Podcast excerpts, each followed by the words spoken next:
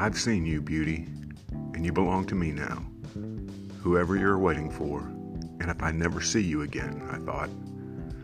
You belong to me, and all Paris belongs to me, and I belong to this notebook and this pencil. Ernest Hemingway, A Moveable Feast.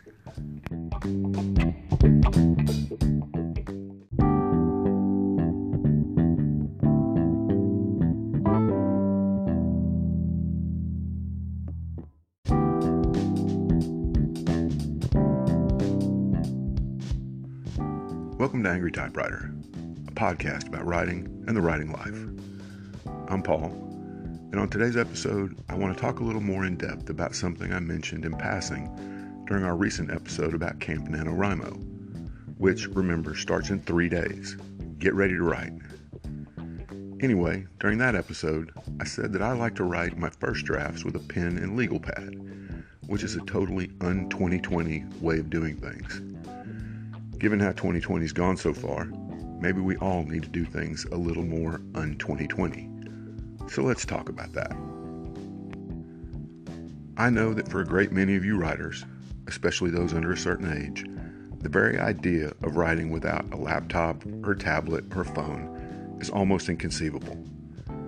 I see you at my local Starbucks, or at least I did before the lockdowns, scrambling for the limited number of electrical outlets so you can plug in your device of whatever kind and write without fear of a battery going dead.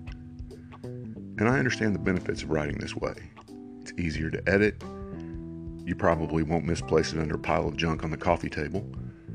You can copy and paste sections and even send parts in progress to your writing group for critique. But much like the debate over physical books versus ebooks, when it comes to a first draft, I think the old fashioned way has more advantages. First of all, you don't need to lug around a bunch of stuff.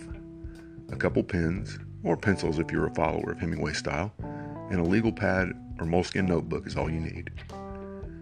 You don't take up half a table that seats six with all your gear. A computer crash or a phone glitch can't wipe out four hours worth of work. Most important, to me at least, is that you have a tactile, physical connection with the work you're creating.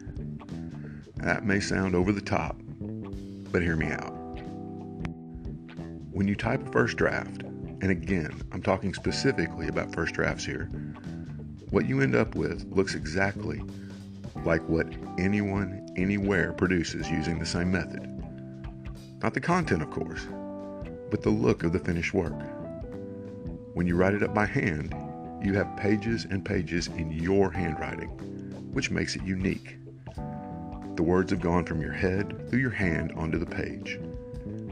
You're creating in a physical way, much like a painter or sculptor, and prose is as much a work of art as either of those. Writing by hand also frees you up more creatively, because while you may indeed scratch out sections as you go, try not to. It's far easier to backspace through entire paragraphs on a screen. And when you do that, it's gone forever. When you do it on a page, you can go back and see what you thought didn't work, and may find that the original thought was better than the revised one as you read through the lined out parts. And the pages, oh, the pages. It's one thing to check your total word count for a novel written on a computer. Word counts certainly show progress, which is why NaNoWriMo gives you a word count progress bar. But nothing, and I mean nothing, is as satisfying as watching a stack of pages go from a single sheet to a stack so thick you need a large binder clip to hold it all together. Word counts are abstract. A pile of finished pages is real.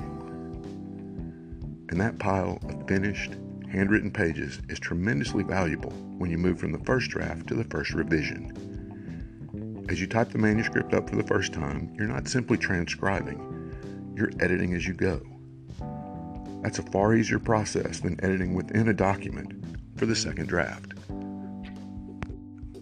I'll give you one more reason to write out the first draft by hand, and it's one that requires an optimism and a vanity that only writers possess. We all want to be a Hemingway or a Steinbeck, one of the legends of the past. Well, the first printing of The Sun Also Rises, or East of Eden, is worth thousands of dollars to a collector. The actual handwritten draft by Hemingway or Steinbeck ends up in a museum forever. And isn't immortality what we're all after in the end? Keep on writing, and we'll see you next time.